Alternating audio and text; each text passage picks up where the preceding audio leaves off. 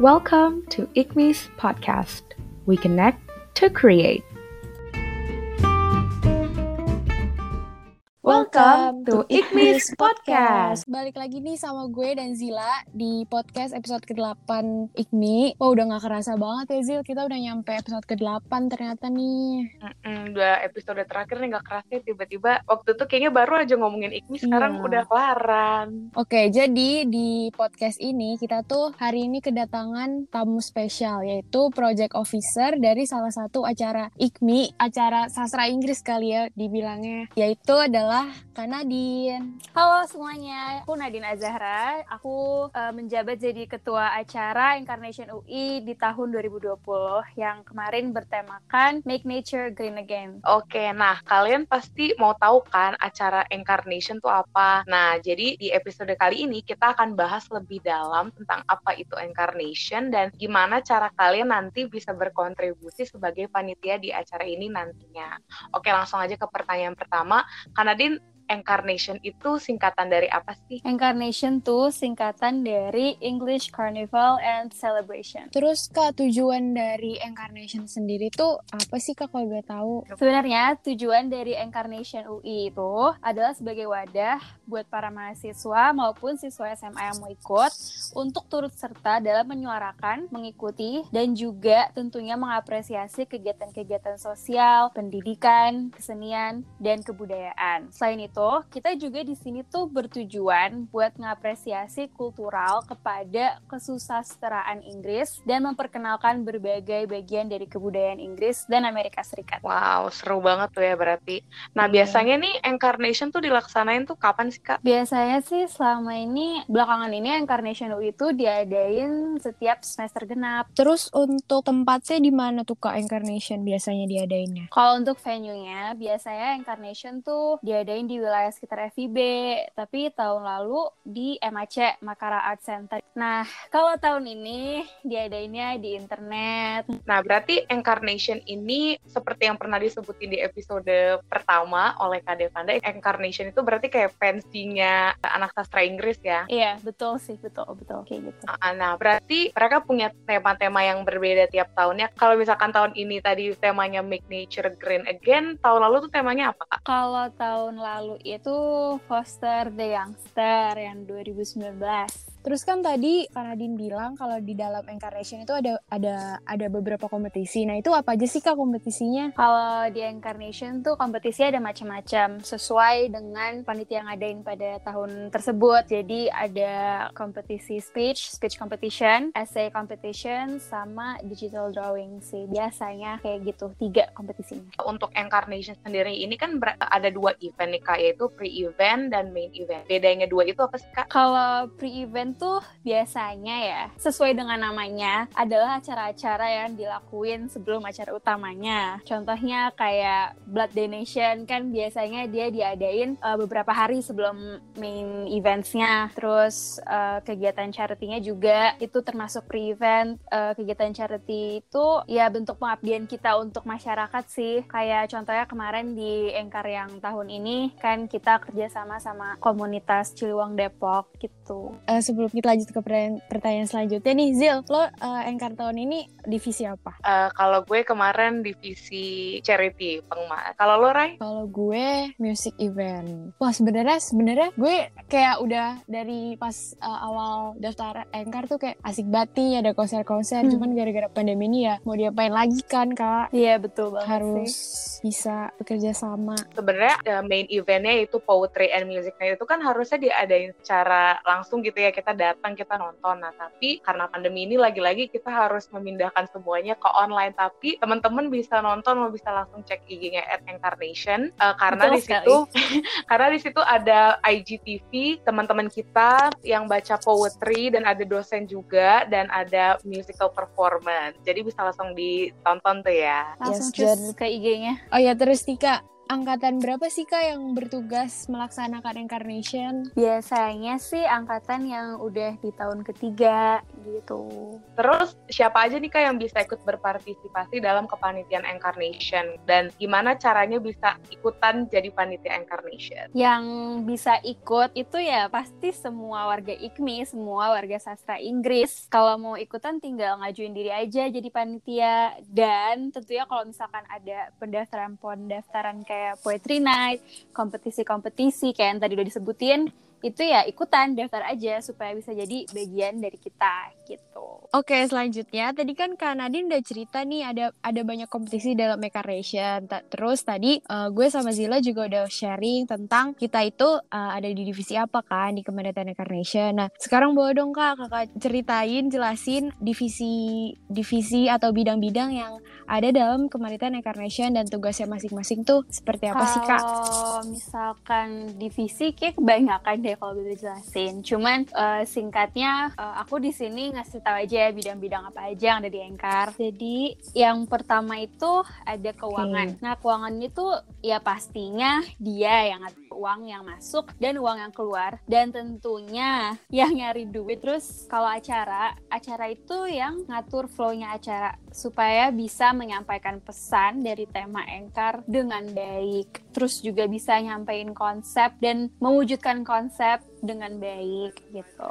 Yang ketiga Kestari itu ya pastinya berurusan dengan surat penyurat dan juga perizinan untuk pelancaran engkar karena tanpa Kestari nggak jalan kalau nggak dapet izin gitu. Terus operasi itu adalah bidang operasional yang berurusan dengan perlengkapan, transport, konsumsi, keamanan dan sebagainya buat engkar. Jadi dia kayak pelengkapnya engkar aja kalau misalkan butuh stage, butuh makanan, butuh ke sana kemari gitu. Itu operasional. Terus ada bidang MPD 3. Nah, kalau bidang MPD 3 ini tuh yang udah pasti Humas sekaligus media partner, terus juga publikasi, desain, dekor, dan dokum itu semua hasil yang dibuat sama MPD 3 itu bisa dilihat di Instagramnya Incarnation UI. Sebagai project officer Incarnation tahun ini, pastinya kan nggak nggak expect ya kak bahwa tiba-tiba ada pandemi dan semua acara yang offline tuh harus di cancel dan harus cepet-cepet adaptasi yaitu berubah jadi acara online. Uh, boleh dong kak ceritain tentang pengalaman selama ngurusin Incarnation ini khususnya di tengah pandemi ini karena kan ini beda banget ya dari tahun-tahun sebelumnya. Oke,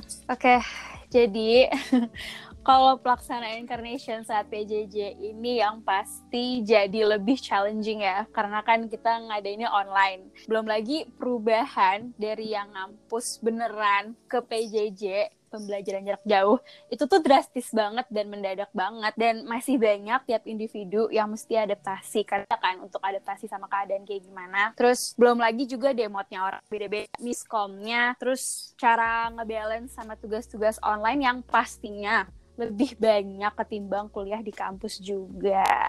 Terus ada juga beberapa acara yang di cancel karena ya nggak bisa dilaksanain secara online kayak speech. Kan kalau misalkan diadain secara online tuh kredibilitasnya kurang dapet gitu. Dan kurang aja berarti bukan beneran public speaking. Tapi ya overall alhamdulillah sih lancar-lancar aja. Timnya tetap hebat-hebat banget ngatasin semua perubahan. Oke selanjutnya ini pertanyaan spesial dari gue sama Zila buat Kanadin dulu Kanadin tuh pas mau jadi PO-nya Engkar itu itu ada yang nyuruh apa Kanadin emang mau sendiri atau gimana tuh Pak?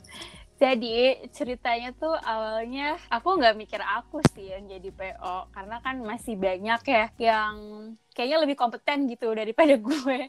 Cuman waktu itu si Devanda nelpon kan dia nanya e, Dian lo mau nggak jadi PO Engkar? Habis ya gue shock dong hah gimana? Masa tiba-tiba jadi PO Anchor selama ini kan soalnya aku jadi uh, di Poetry Night kan. Terus uh, aku bilang ke dia yaudah nanti deh uh, gue mikir-mikir dulu gitu. Tapi kalau misalkan gue jadi PO VPO gue Fania ya gitu. Dan ternyata Fania juga udah dihubungin sama Devanda. Akhirnya ya ya udah deh maju aja tulus juga kan. Terus akhirnya aku mau jadi PO terus aku bilang ke Devanda lagi gue Fania ya. Dan ternyata Fania tuh juga udah bilang sama si Devanda coba DPO-nya Nadine. Jadi kayak kebetulan aja gitu. Ternyata ya kita berdua ya bisa gitu. Terus akhirnya ya udah deh dari situ kita ngajak Debbie. Jadi deh Engkar 2020 Jadi emang pas banget ya Kak Nadine maunya PPO-nya Kavania, Kavania maunya PO-nya Kanadin gitu. Iya, betul. Terus kita berdua sama-sama pengen ngajak Debbie. Ya udah. Kalau kalian sendiri nih selama PJJ ini dan ada incarnation online sebagai panitia, menurut kalian tuh gimana sih Anchor online? Kesan-kesannya kalian tuh gimana gitu? Kalau dari gue, kan gue tadi udah bilang gue expect gue uh, emang gue tuh dari awal pengen banget kan jadi panitia yang uh, di divisi music event itu karena dulu waktu SMA tuh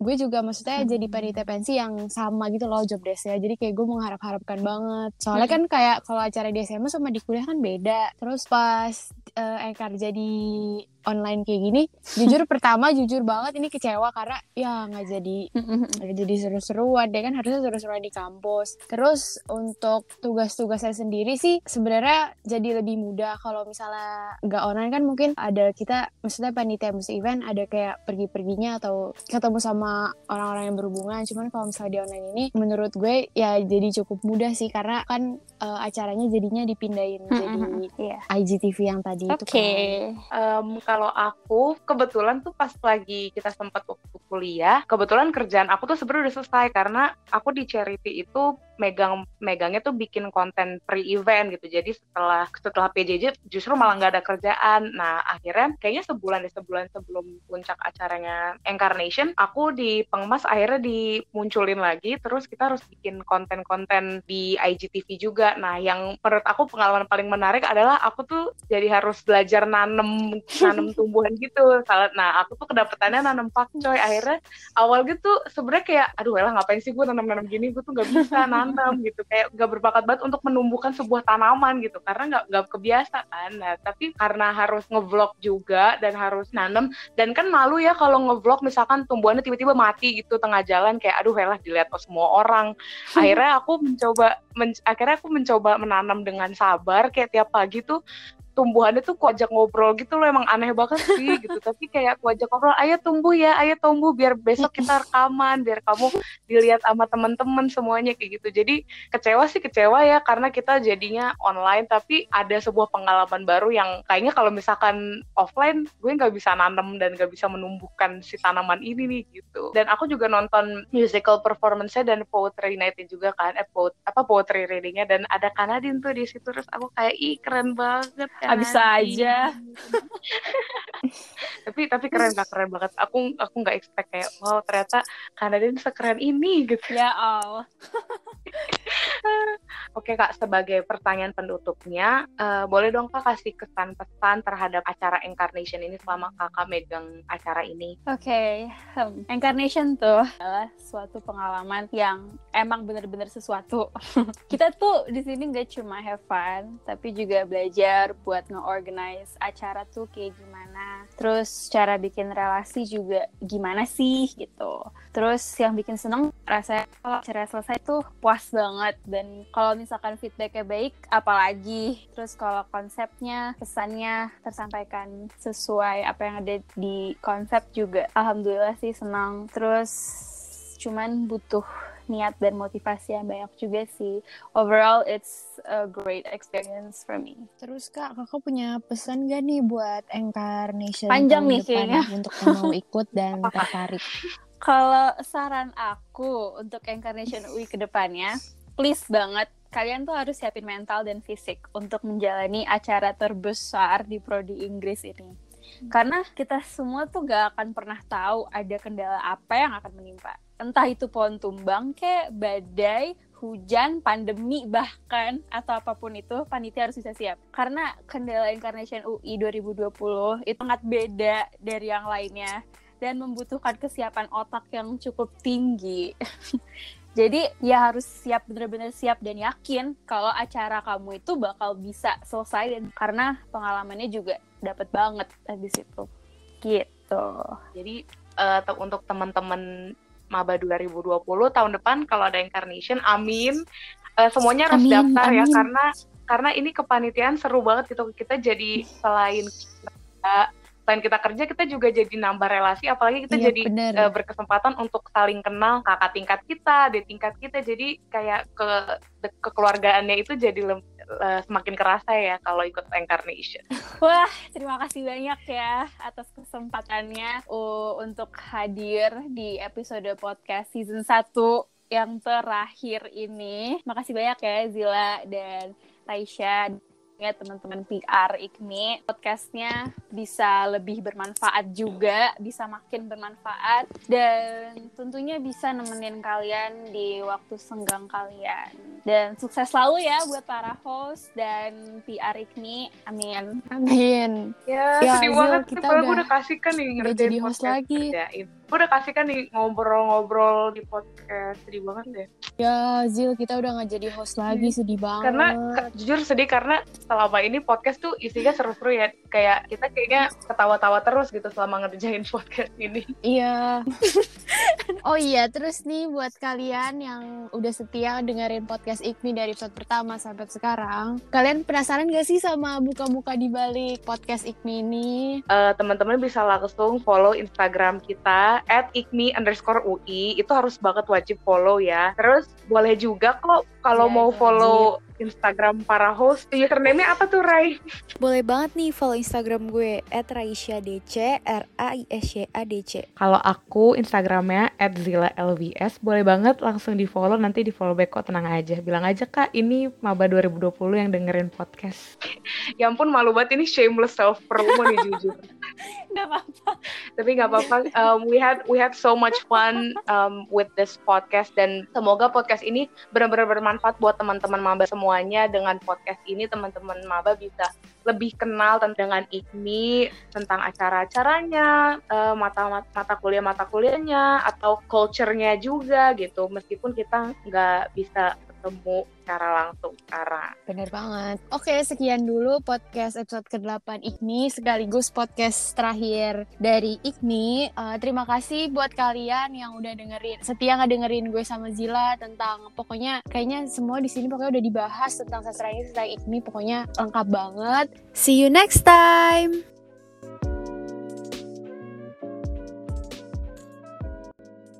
Thank you for listening to IGMI's podcast. We hope you enjoy. See you soon.